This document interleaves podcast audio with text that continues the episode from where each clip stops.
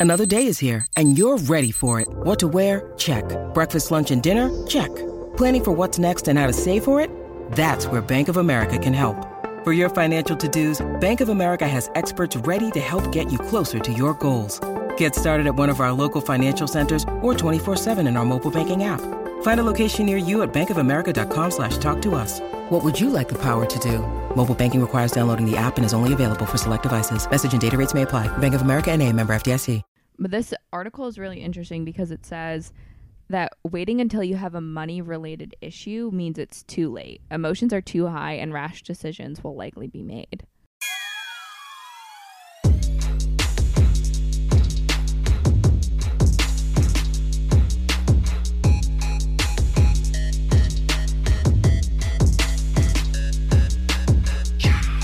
What's up, everybody? Welcome back to Shooters Gotta Shoot. I am your co-host Erica Spera, And I'm Molly DeMellier. and we've got a great episode for you this week.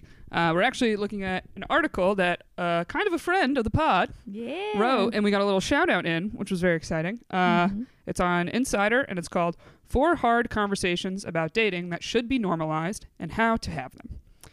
So, before we get into the article, we have a little update from you. I do. I do have a little update. So, um so the last episode, I think it was came out on New Year's Eve when it was just you and I. and We talked about our resolutions uh, for the new year, and mine was to get out of my head mhm. so much, especially in relationships. And uh, Space Jam and I talked about my anxiety yes, and okay. me being in my head. Hell yeah. All right. Now, was this like, did he guess at this?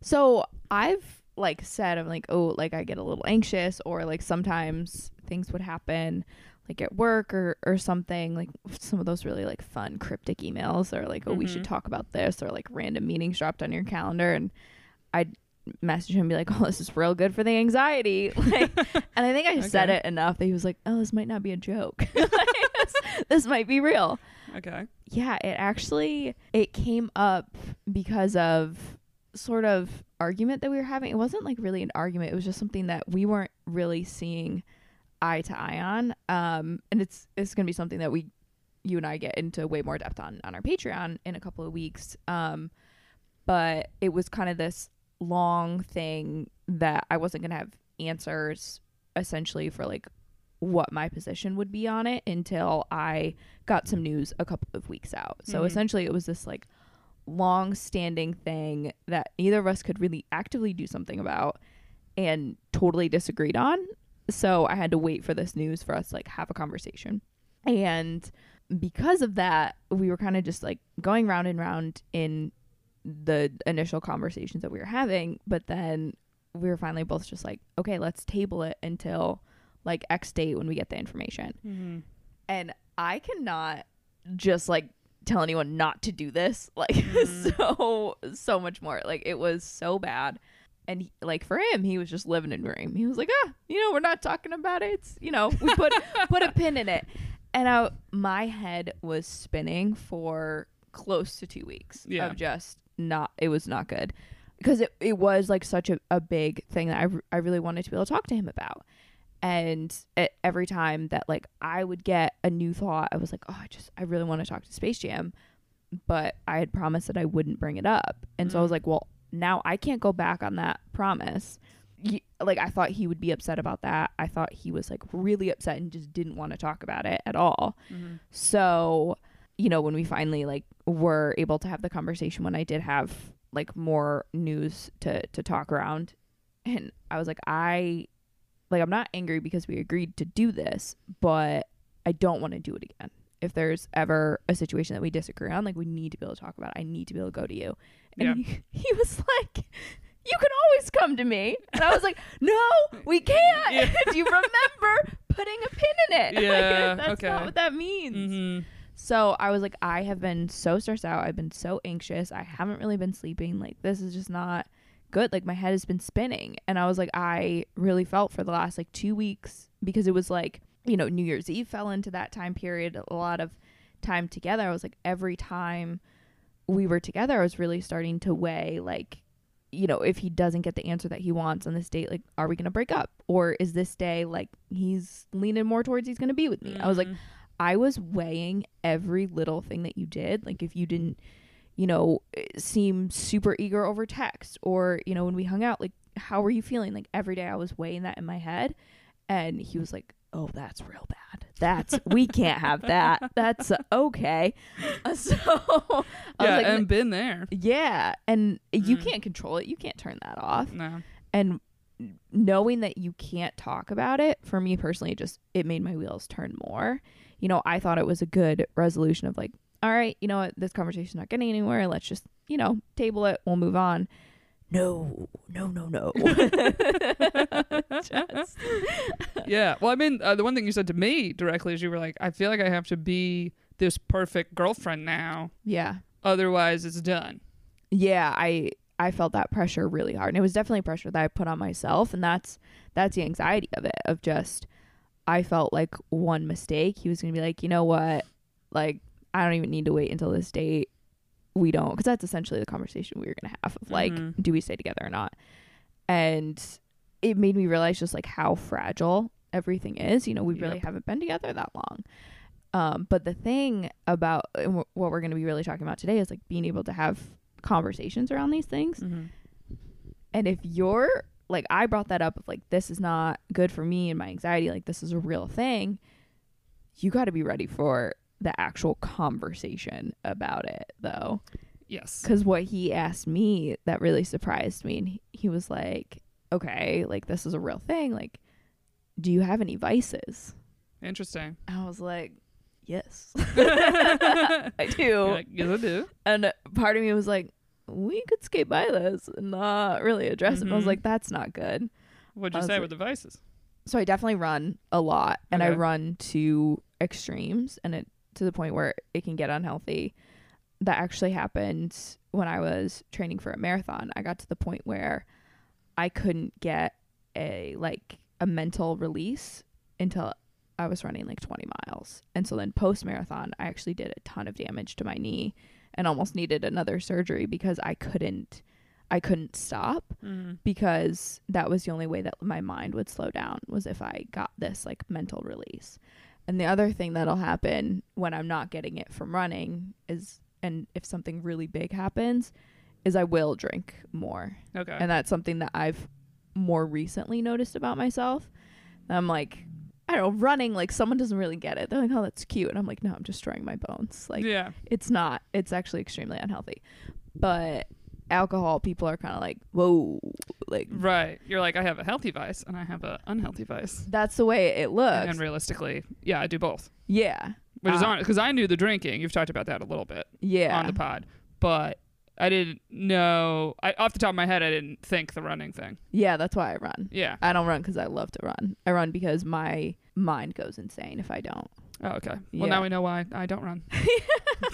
Because you're mentally well. I mean, it's you'll probably take this as I don't. You might take this as offensive, but honestly, uh, you and other people I know that have anxiety, whether it's running or just like the need to work out that's like in them. Mm-hmm. I look at them and I'm like a little jealous. I'm like, I don't have that.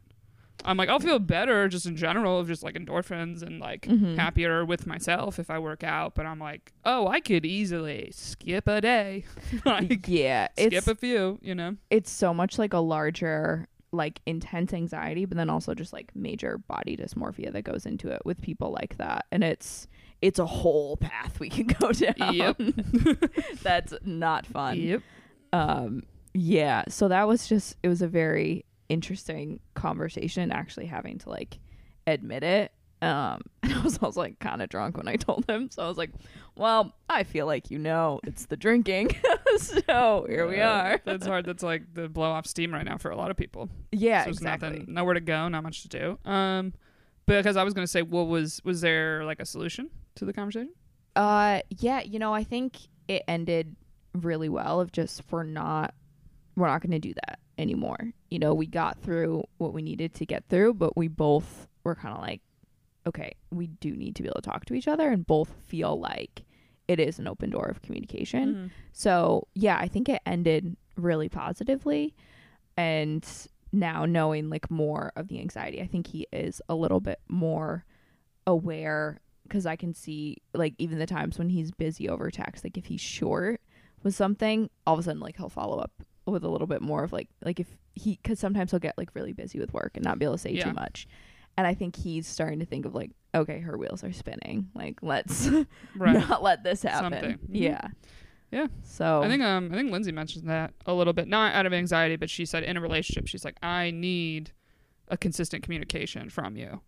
Like I think it was one of the deal breakers was like um not hearing from them every day, yeah. kind of thing. But you got to communicate that. You got to kind of be like, yeah, I just want to hear from you every day, or whatever your thing is, whatever your standard is. Yeah, and it's really interesting because I remember when she said that, I was kind of like, you know, me and Space Jam don't really have that. I think I even said that to you off mic of like, you know, we don't we don't talk to each other every single day. Like I feel really secure about this. But now this like really goes back to the attached book of the second someone like me who's more of an anxious um, attachment style the second you start to feel a little bit of like the fragility of the relationship like then you really need that and so Mhm. now i'm really trying to check myself of like don't be too needy don't be too much Yeah. because he is good he is really secure and in the back of my head i do know that so it's like i need i need to take the time to like really reassure myself of those things Right. and not end up pushing him away because i think that's something that could ultimately happen I mean, I never think it's what someone is doing is pushing the other person away in the sense of actually makes them break up with you and fully go away. right Because even with the like tough time you were just going through for two weeks, mm-hmm I was like, listen, this is a real relationship test, regardless Yeah. of how long you've been with someone. Because I had that Mm-hmm. of there was like the one bad day where Mm-hmm. it was like we're just not clicking, something's off, or like I wasn't in the best mood, and then like I like cried a little and like all that stuff. But I was like, then my relationship ended, like not Mhm. immediately, but in two weeks. yeah And it was like that was the start of it going downhill. And I was like, what really showed me though was the other person's reaction and how they handled it, and then what they did afterwards. So I think like how that person reacts is very telling, because it's also like you're gonna you're gonna have bad moments or bad days or whatever, and it's like your partner should like help you through it, not kind of just either stand by do nothing ignore it or like or or, or like ghost and bounce yeah and you're suddenly like, oh, okay, you you were in this for fun time, but you can't handle a couple hours of like me being upset. Yeah, you're not here when it gets real. Right. Yeah. Yeah. Like that's kind of making you be like, oh man, I gotta like really do boyfriend work now. And It's like, well, yeah. like Right. so, you know, but you have to have the confidence in yourself to be that full person and not try to hide those things. Yeah. That's what's hard. And that's why all those stupid books that are kind of like basically hide this forever, we're like, that's impossible. right. It's impossible You're to do that. human. And if you can do that, I don't know how. You're You- psychotic. Yeah, that's yeah. Someone who's psychotic problem. can do that. Yeah. That's like uh, Dirty John, like the guy who just stole that woman's life. Yeah. You And know, with anything. yeah, those are the people who commit crimes. My God. Yeah. Um, but I mean, do you have any like a- aside from herpes, do you have any like hard dating conversations that you feel like come up based on just like we're going to be diving in today to like taboos. Um, I mean, yeah, herpes is my big one. all the Yeah. other conversations kind of feel normal, yeah. I guess. Um, yeah, I mean, I'd say money is always kind of uh, uncomfortable. Mhm. certain things like that come up, but I haven't been with someone yet that that comes up. Like of like, do you want a prenup? Do you not? Yeah. How much money do you make? Do you want to move in? What do you want to pay in rent? What are you paying rent right now? What do you make? Like, it's Yeah. it's considered taboo to ever ask those questions, or they're just hard conversations. Yeah, do you think wh- at what point do you think you should know a partner's salary? Or do you think it's I feel like you would naturally know within like a year of being with somebody. I feel like it does kind of end up being more of just like a buttoned up thing. Yeah. So, I don't know, do you ever just straight up ask people like what do you make? Or like how I've you never done that with someone I was dating. Yeah. I've had people dating naturally tell me because something would come up Mhm. that I didn't bring up at all. They just kind of dropped it in the convo. Mhm. um, that made me just kind of go, oh, I guess like they really trust me and don't have any walls up about this topic. Mhm. Um, because it's like a weird thing of sometimes people that make a lot of money are not shy about it, or they Mm-hmm. are almost like they try to hide it from you as a test. But this is the classic like, because we're women and if they're men, there's this like gold digger kind of mentality Yeah. that they're like, I don't want a gold digger, so like I'm not going to be doing crazy elaborate things, or like I'm not going to be taking you to crazy nice places, or like I'm not going to tell you how much money I make because then I feel like that might be the only reason you're staying with me. Yeah, that's true. situation. Or even I've known some people to not bring people like to their apartment Oh, interesting. for both reasons of success and being unsuccessful. Interesting. Yeah, you would think it would be more so the unsuccessful side. Right. Um, it's interesting. I've had friends that I've felt hesitant, and I'll even just say, "Do you mind if I ask, like, how much do you make?" But I mainly only ever ask that question if it's like they're complaining about their job. Yeah, that's true. It, like if they want to move on.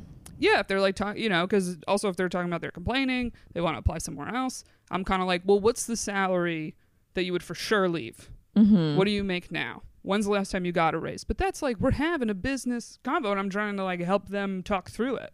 right. Like they know I'm not what I'm not there for their money. I'm not dating them. Like I'm not gonna get it either way. You know. Right. Yeah. Like I wish people were more transparent about their, their salaries. Like I get why they're not, but I think money conversations are fascinating. But this article is really interesting because it says that waiting until you have a money related issue means it's too late. Emotions are too high and rash decisions will likely be made. Interesting. So it's like, do you think that that kind of means that you have to bring it up before it's really on the table with any kind of stakes? Well, I'm wondering what they exactly mean by like issue. Because I feel like this might be the opportunity for some people. They're like, oh, great. This is when I can say something of like, hey, you know, like that trip you suggested, it's a little pricey for me right now. Yeah. like maybe you're still paying off a loan that you have. Or you're like, hey, look, through the pandemic, I was out of work a couple months. I got a little credit card debt. mm-hmm. I'm focusing on like paying that. mm-hmm. um, and you suggest like an alternative. I'm like, I don't think there's any shame in that. Yeah, I think if you approach really any sort of like conflict conversation with a resolution, I feel like that's better way to have the conversation. Yeah, So I wonder if this is a little bit like anticipating that it's just like talking about an issue versus like ways to to mend it. right. Um, because this does actually talk about debt, but I think that's really interesting in that your point about the pandemic and so many people being out of work is that there's going to be a lot of debt. Yeah, there's gonna be people in debt, or even I have a friend that took out a loan to just fully pay off her credit cards. Mm. So then was like, oh, now I'm gonna do a payment plan to just pay back the loan, so that I didn't get hit. Like she was gonna get hit less because like loan interest right now is like almost nothing. Right. So it like that's how she figured her own finances out, and it's like good for you. Right. But it's like, okay, if she's dating somebody and she still has a loan, I don't know, you say it's even for five grand. But I think a lot of people think like college loans. Right? Yeah. If you marry someone, your loans, your debt becomes their debt, essentially, Yeah. right? Legally. I don't know. I mean, I, I've never been in a big debt problem, so I'm not a thousand percent sure how I would navigate it. Yeah. But I feel like there's something to owning whatever your thing is. Yeah, I have a lot of college debt, Mhm. and I've definitely like talked to Space Jam about it, and like I pr- I op- I talk about it pretty openly. That like I have a plan for paying it back, and I I pay my loans. Yeah. Um, and I know he's definitely coming at it from a position of you know not being in any debt and having a really good job. Mhm. Um, Right. he doesn't have to worry about it. So I don't know. Sometimes it makes me feel like a little kid in the conversation of like, I definitely make way less money. I don't know what he makes, but I know I make less and I do have this debt. And it, I don't, it does make me feel a little bit financially insecure and Mm-hmm. in some ways looking like I'm not really on my shit, even though I am. So I don't know. It's a, it's a really interesting position to be in, I guess. I've felt this a lot with people. And of like I'm good at managing my money. I'm not in debt, and I have a savings and I have like a little account that I like invest in some stocks and stuff. Um, but like when you just go, how much money do you make a year? mm-hmm. My number's not impressive. Right. So it's something that like if anything, if someone only asked me that question and then judged me just based on that, I'd kind of be annoyed. So I'd be like, oh, that's the money that comes in every year, but that's not the money that gets accumulated here or saved here, or you know what I mean? Like I'm like, but I'm very good at saving that I actually might be better off financially than you are. Like right. a lot of times when you make more money, you just spend more money. yeah. So it's like, it's interesting of like, we we always stress like, oh, should you know how much they make? And it's like, I mean, a lot of times, like, till people get married, you don't fully know what's going on in their finances. Yeah, you should really know their like lifestyle. But, but like, how can you? Yeah. If it's like, I'm not looking at your bank statements, I'm not looking at your credit card. Yeah. Oh, that's a really good point. because there are so many different areas where someone can like fuck up their finance. yeah, there's so many parts that you can, and a lot of people have, and whatever made mistakes when they're older, younger, whatever, you know. yeah. Oh, that's absolutely true. Then uh, okay, I think that makes a little bit more sense of thinking about it a little bit more holistically on the point of money relate like waiting to talk until it's an issue means that it's too late because I from like financial portfolio perspective, if it's like that all is crashing down, it's like Mhm. well, there's not a whole lot we can do here, but we are legally bounded to each other. yeah, for sure. oh, that's brutal. Or like, um, you know, what's interesting. The whole thing about should you live with someone before you're married, right? Yeah. Part of that theory of I think also why it like almost works better to like be married than live together is if you're doing the old school route of marriage means my money's your money, everything gets combined. It's now suddenly not like what half of the rent am I paying and what half are you paying? It's just like what are we paying? What is our Oh. total budget? Like what's I- our total income? What's our total expenses? Like like if you're really looking at it that way, then I'm like, yeah, that makes sense. It's basically like why have this conversation and divide stuff if then we're gonna essentially just combine it all? Like Well, like in the old mentality, I'm like, I think it that's why it makes sense. Well, I know a lot of people now will start to, well, they will like make an account, a joint account Yeah. before they're married because you don't need to be married to make a bank account. with No, you don't. So any you can make a bank account with anyone. So they'll make a joint account and then slowly like start to put money in there and have like a joint credit card to it, and then uh, up until the wedding, it'll slowly just be like their account together Yeah. and like uh, move assets together. And I think that's smart because then real quick when you're looking at the credit card statements, you're like, oh, okay. Yeah. hmm Well, that's but that's why I'm saying the old school way of thinking. Mm-hmm. That move makes sense then. Right. Of like, we're not gonna live together before we're married. We're gonna get married. We're gonna combine everything, get a place together. Like then it's like everything, everything together. I'm not saying I would necessarily do that, but I'm like, if you go complete old school way of thinking, that's the only plus I could see. Is like, oh, there's not this whole dividing argument of like, well, you make more. Should you pay two thirds and I pay one third and blah blah blah. Oh yeah. when I it's see. like if we just combine like your income my income this is our total income now we're both claiming on taxes so this is our budget yeah. like i would think when you truly love someone you don't really see it as like well this money is mine and i don't want it to be spent that way it's like what do we want to do which is easier when it's like okay all the money's going to the same place I don't know. I feel I have such a like cover your own ass mentality. Uh, i know i'm not, I'm not saying i would do it but Yeah. Oh, uh, the thought of like waiting, I absolutely would not. I would 100% do a prenup. I've already told Space Jam that. Um, and like s- progressively get to that point together. 'Cause, yeah. Could you imagine like the first day of your honeymoon, basically? I mean, that's really not what it is, but in my head, that's the way it works. Of Mhm. like day one of being married, like the cake is still out on the table, and then uh, instantly every single thing that you have like just combines into one Mhm. thing. That's my nightmare. Right. Well, this is also of getting married later. If you get married later, for most people, you're gonna have stuff that you didn't have when you were young. Yeah, you have a lot more to lose. Yeah. If you're if you're both just fresh out of twenty, it's like yeah, I, it's almost like for certain things of even an affording an apartment, like a one bedroom, right? Yeah, or wherever you live, Loans. you might need that dual income to even afford it. yeah. right? To afford that and both be paying your loans and blah blah blah. So it's like, of course, everything's just looked at. What's we then? Because you you need each other to be paying the bills. But if you're at the point in your life you don't need each other to be paying the bills, yeah. then that's where it's like, okay, how do we like combine this? But like, I kind of like having my ability to kind of spend what I want and not feel like someone's gonna look at it and be like. Why'd you spend that much, so much money on Nike, Molly? Right. because they have a new court to runway line. you know what I mean? Like Yeah. it's like I don't know what the equivalent is for men and like women with shopping, but or some men are shoppers too. I don't know. You know, it's just it's interesting. I grew up in a town that most people were married, everything was combined, so it was very rare for me to hear. And it was actually my health teacher in high school talked about they made um, a system of like a percentage of their checks, him and his wife would go into the joint account that paid for all the joint stuff, mm-hmm. and the other stuff they just kept separate and had their own credit cards. That's interesting. I love that you brought up like that. That's the way you were raised with it. Because one thing that this article talks about is like taboos. A lot of times come from a cultural point, and like Mhm. that's also the way everything was in my town. that's really the way everybody operated or you were led to believe that. Right. But if you found out that someone didn't, you kind of had this people looked at them differently.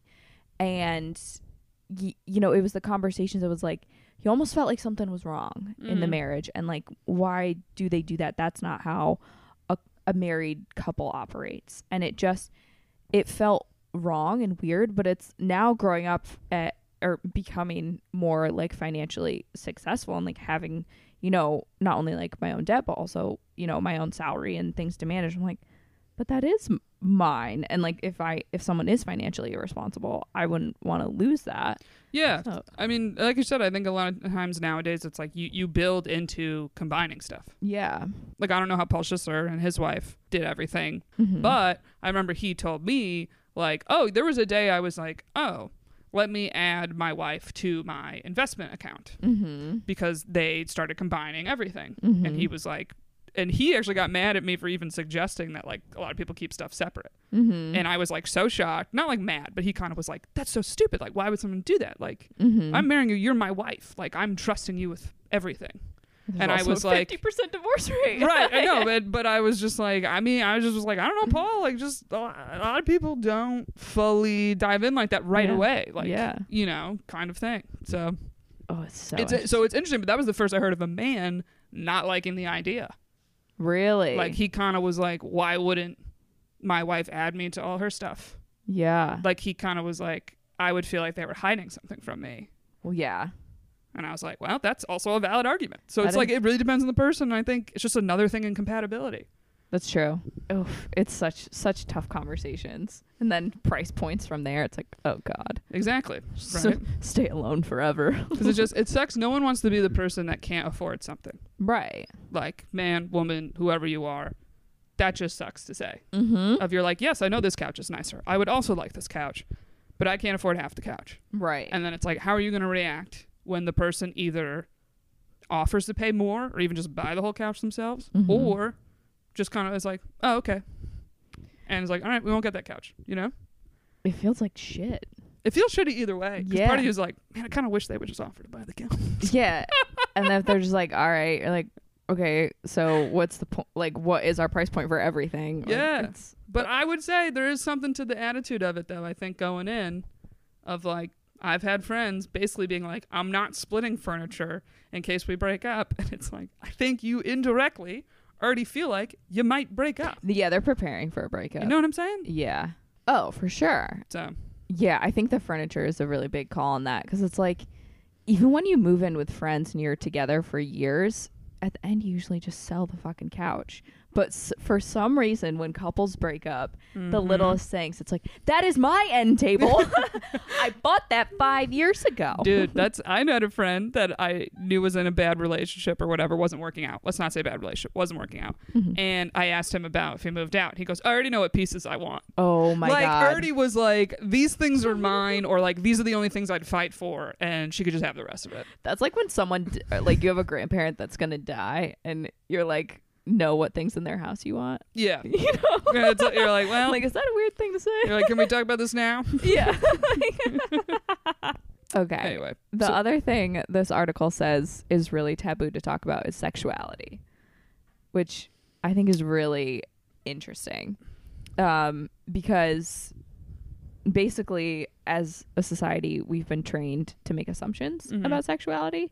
So, you know, whether, like, if you think about just like a straight person, a gay person, you know, whatever it is, like, you, you have a mental image of them and so you make assumptions about a person's like sexual history too Mhm. when you are dating and i don't have you ever asked a partner if they've always been straight like if they've ever experimented. yeah I've never straight up asked that, but I've had uh, scenarios of like whether it be talking to someone through a dating app or on a date, um, where it's like kind of come up. oh really because I find that essentially if someone's not doing whatever quote the norm is, Mhm. they bring it up. oh okay So that's like good friend of mine is quote ethically non-monogamous.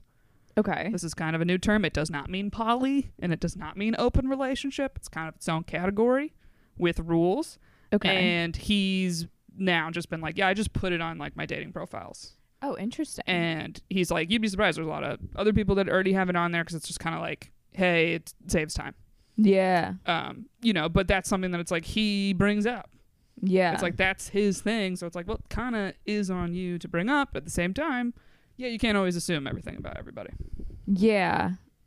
I agree that it's on that person, like whatever it is, to bring up because I don't I don't think I would want to be surprised with it. Like when I read this, I actually thought about it a lot like the way we've talked about disclosing herpes and other STDs and Mhm. I think about like where I was before you told me about it. And Yeah. a lot of things about sexuality are similar to STDs of people just don't really talk about it. Mhm. So like personally, I don't really know a lot of people within like the LGBTQ community or that have experimented a lot sexually. Like I, I don't Right. personally know a lot of those people. So if someone did tell me something or I found something out about someone, I wouldn't initially know how to respond. So I would want to have some time to like think about it and not I guess I would more rather like be told and have an opportunity to make a decision Mhm. about how I felt in the relationship versus like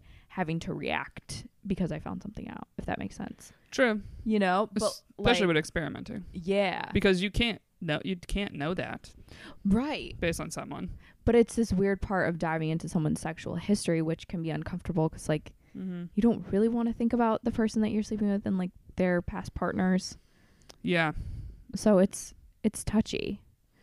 yeah. I mean, it's touchy with that, but it's also even touchy on like, say that's not the issue.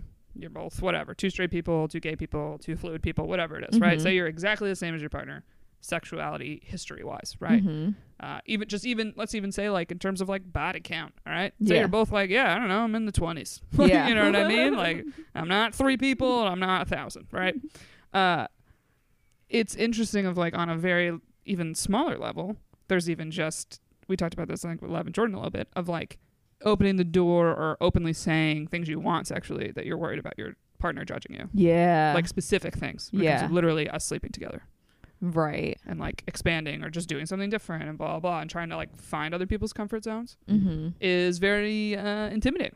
Yeah, it is. It's really hard to ask for certain things, and even um, I was listening to this Esther Perel video that um, she was talking about sexual fantasies Mm-hmm. and why they're really hard to ask for because it is so like expressing sexuality is so taboo and like you're told to really like keep it buttoned up and you f- you feel really dirty. Yeah, um the other thing i was really thinking about this too is that homophobia is a very sneaky thing Mm-hmm. and there are so many people who they're cool with it as long as it's happening over there and they don't have to think about it they don't have to know about it.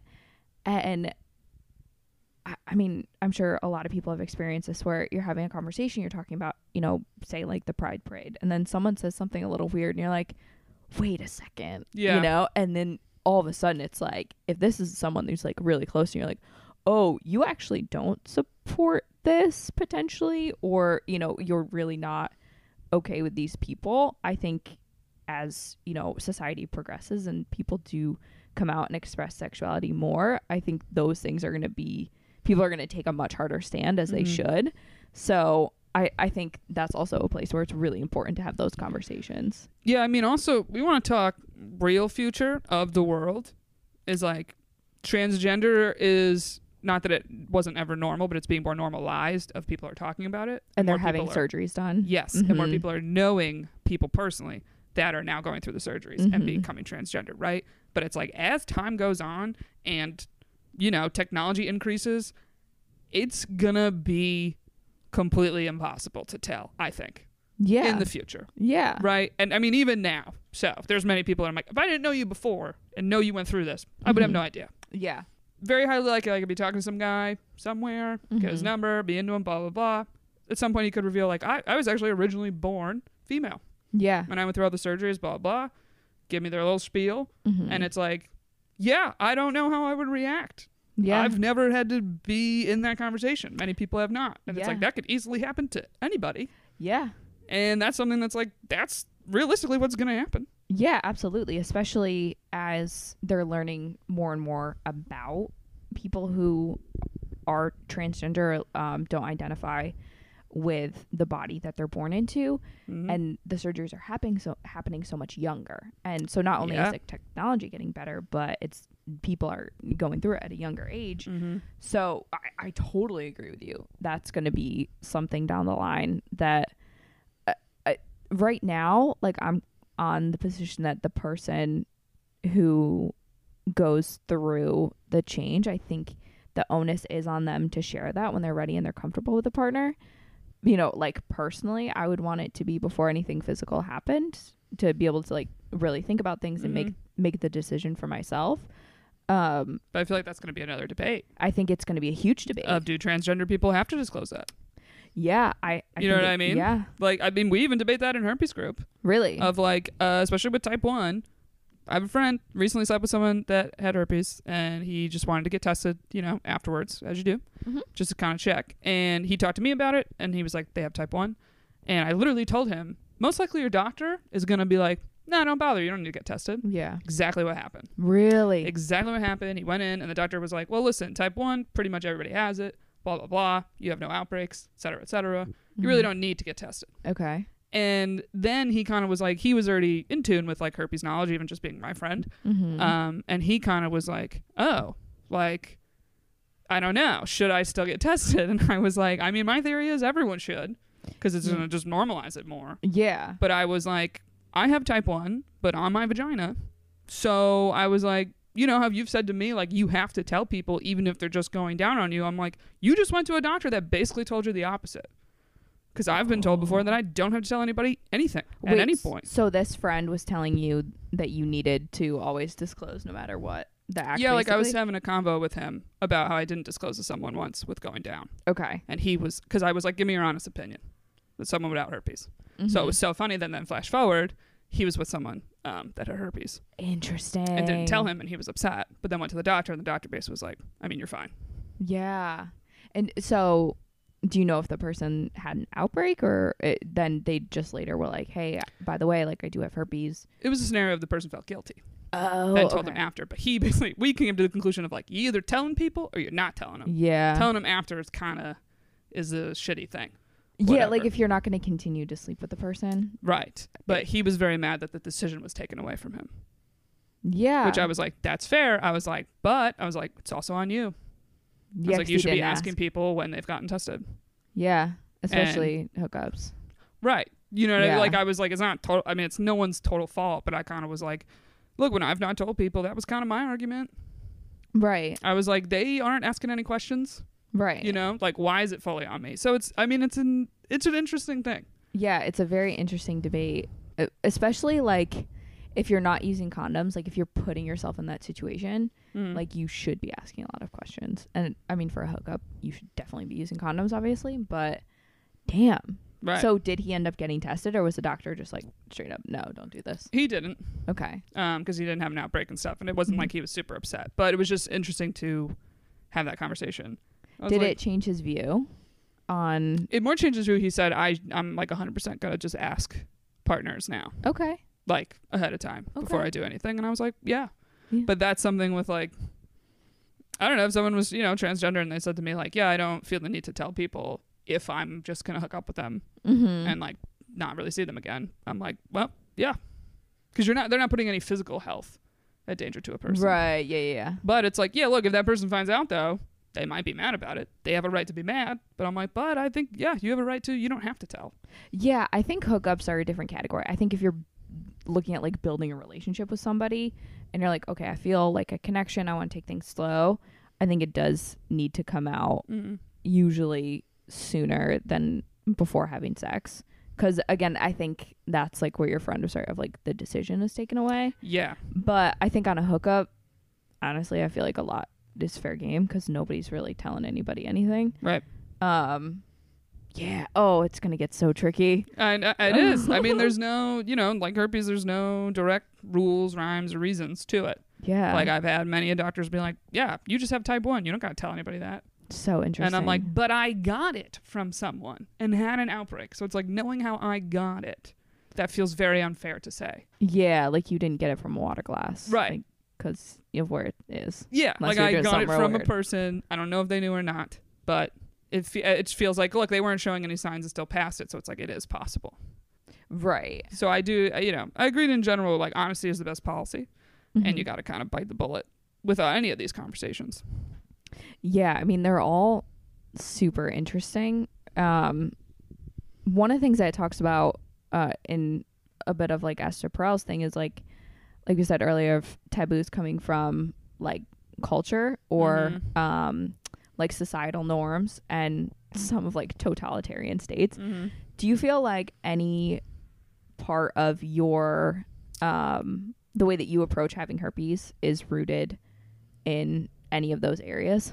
Probably not a totalitarian state, if I'm going to take a Not that, but it's just like, look, yeah, culturally in the U.S., um, herpes is considered like this bad thing. Mhm. It's a stigma of people that have it are like dirty or like slutty or et cetera, or like not safe or et cetera, et cetera. Um, so like, yeah, that's why disclosing to people is so hard is because it's not like when people go, oh, I have HPV, and everyone goes, doesn't everybody have HPV? Like, right.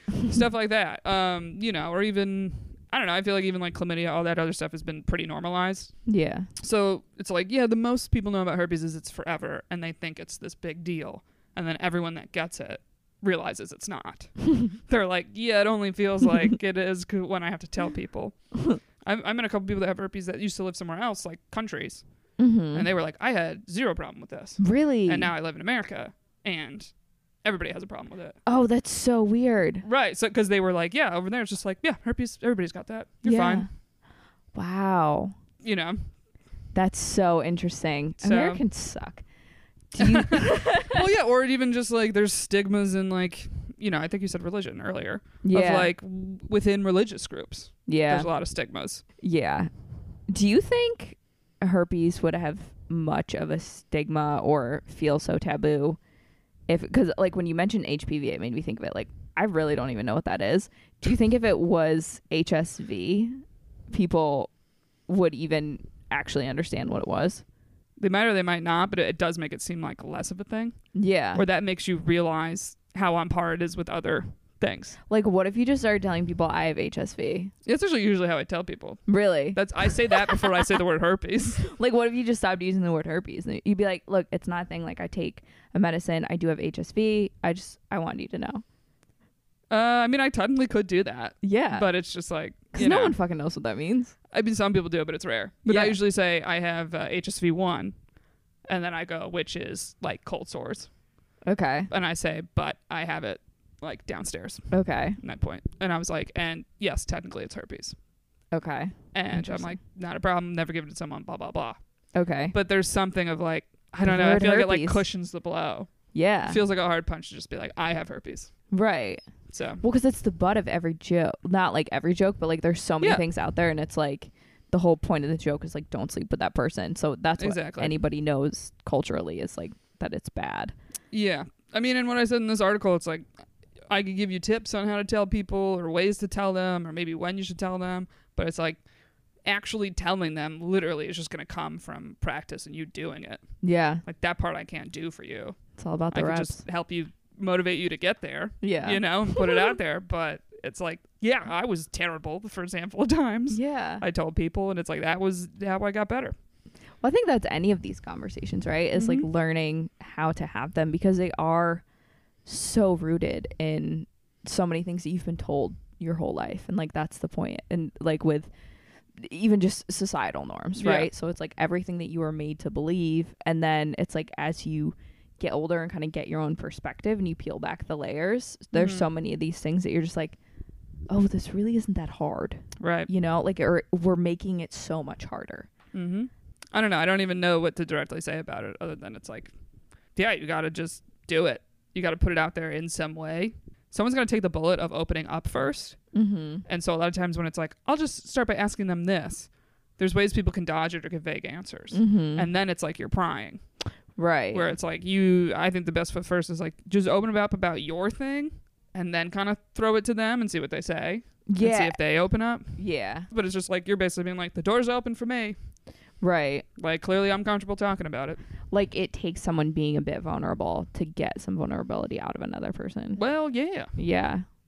It is. It's. I think that's what makes the conversation so hard. Is that really to be able to like get what you want, you got to give a little bit, Mhm. which no one really wants to do that. No. You know. or we all been there where you're like, I just opened up there about my feelings and I got nothing. and here we are. And that hurt. yeah. like, good to know. that is the worst. Yeah, you I mean it's a rejection. Yeah. Yeah. Been there. Oh, that's brutal. We've all been there. Um, the only last thing I'll say is just like that was uh, something that partly frustrated me with like dealing with herpes was like seeing the world open up such so much more about like mental health problems and people Mm. very openly saying like I have bipolar disorder, I have this, I deal with it, like all Mhm. those different types of things, which I think is great. I'm not Mhm. knocking it, but I was almost like sitting there being like, well, when's herpes turn? Yeah. when are people finally going to be like, yeah, and I have herpes. Uh, It's not a big deal. right. Like whether you're married, single, whatever. yeah. But it's kind of that thing like a lot of times, unfortunately, it takes someone at a high celebrity level to be coming out and open about something, and then the world goes, oh, it's okay. well, yeah. And at this point, that I w- so I think there's a few layers to it. I think that's exactly right. And at this point, the only way that we've talked about herpes at that level is a scandal. You think about like Exactly. R. Kelly, and there's some a few other R. like Kelly, Shia Usher, LaBeouf, Usher, Shia LaBeouf. Uh, Mhm. and it's like they're I, I mean R. Kelly is absolutely like an animal, but the, the rest of them are like made out to be these monsters. Mhm. Um, and they're just it's kind of click clickbait on a lot of stuff by uh you know tabloids. So I think that's hurting it a lot. Mhm. And then I think the other layer on this is that there's in general talking about sex is for so many people just a non-starter Mhm. and I think so to to be able to talk about herpes you have to be able to openly talk about sex any STD Right. and I think so many people are not ready for that Mhm. like even this podcast there's some people that are like oh my god like all you guys talk about is sex and it's like we actually talk about a lot of other things Yeah. but it, things so quickly get labeled as dirty hmm if sex is attached to it at all. Yeah. And I think there's got to be like a little bit more growth and obviously like that's the point of the show, right? hmm And to start like moving moving the fence posts just a little bit more and more until people are ready for that conversation. Yeah. There is so much research happening of them actually being able to create a vaccine to help Yeah. it from because it's a virus, so you should be able to actually I mean, hopefully all viruses you can eradicate. Yeah. So honestly, you never hear about herpes like vaccination research. No, you don't. Very Uh. Right. so Um, uh when we make it that yeah. it- We'll do that later when we make it. Join the Patreon. Help us fund herpes research. research.